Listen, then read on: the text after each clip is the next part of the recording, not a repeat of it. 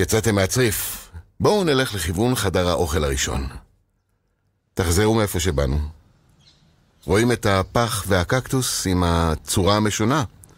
אתם יכולים לעמוד לידו. חדר האוכל אינו קיים יותר. תסתכלו מעבר לגדר בצבע תכלת אל עומק הקיבוץ. רחוק, משמאל. שם הוא היה. צריף גדול, חי, שמח. כל כך אהבתי לאכול שם את ארוחת הצהריים.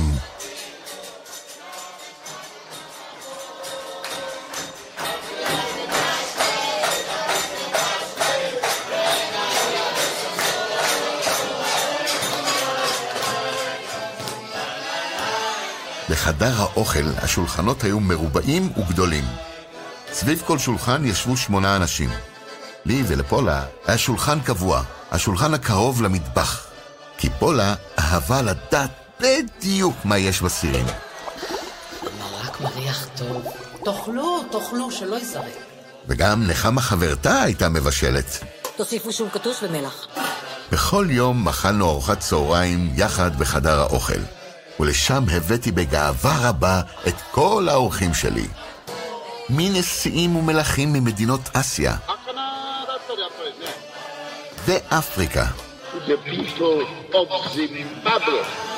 אפילו ראש ממשלת בורמה ביקר אותנו. שלום, לפעמים כשהיו מגיעים אורחים חשובים, פולה הייתה מביאה סרוויסים מפוארים מהמטבח שלנו בצריף כדי שיהיה חגיגי. אבל אני התעקשתי שהאורחים יאכלו על שולחנות הפורמייקה הגדולים עם כלי הפלסטיק שלנו. זה חלק מהכיף. ותמיד, תמיד היה את אותו האוכל. מרק, קומפוט, וכמובן, פתיתים.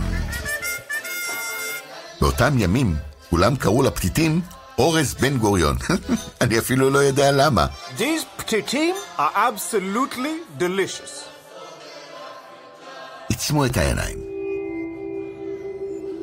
אפשר ממש להריח את התבשילים, את ריח האדמה של הפועלים, את השמחה, החלוציות.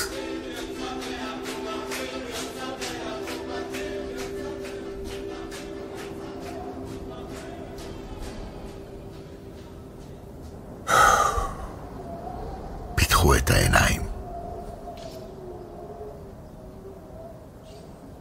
התעייפתי מעט. לפגוש הרבה אנשים זה לא תמיד פשוט בשבילי. בואו איתי. נתיישב רק לרגע על הספסל מול בית הגבס ונהנה מהשמיים של הנגב. מהטבע. אה, כמו שאומר... אה, מי זה היה? אה, כן, שפינוזה. אלוהים הוא הטבע. בואו נלך לספסל שאני אוהב.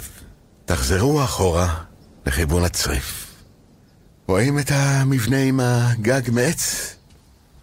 יש שם כמה ספסלים. ניפגש שם.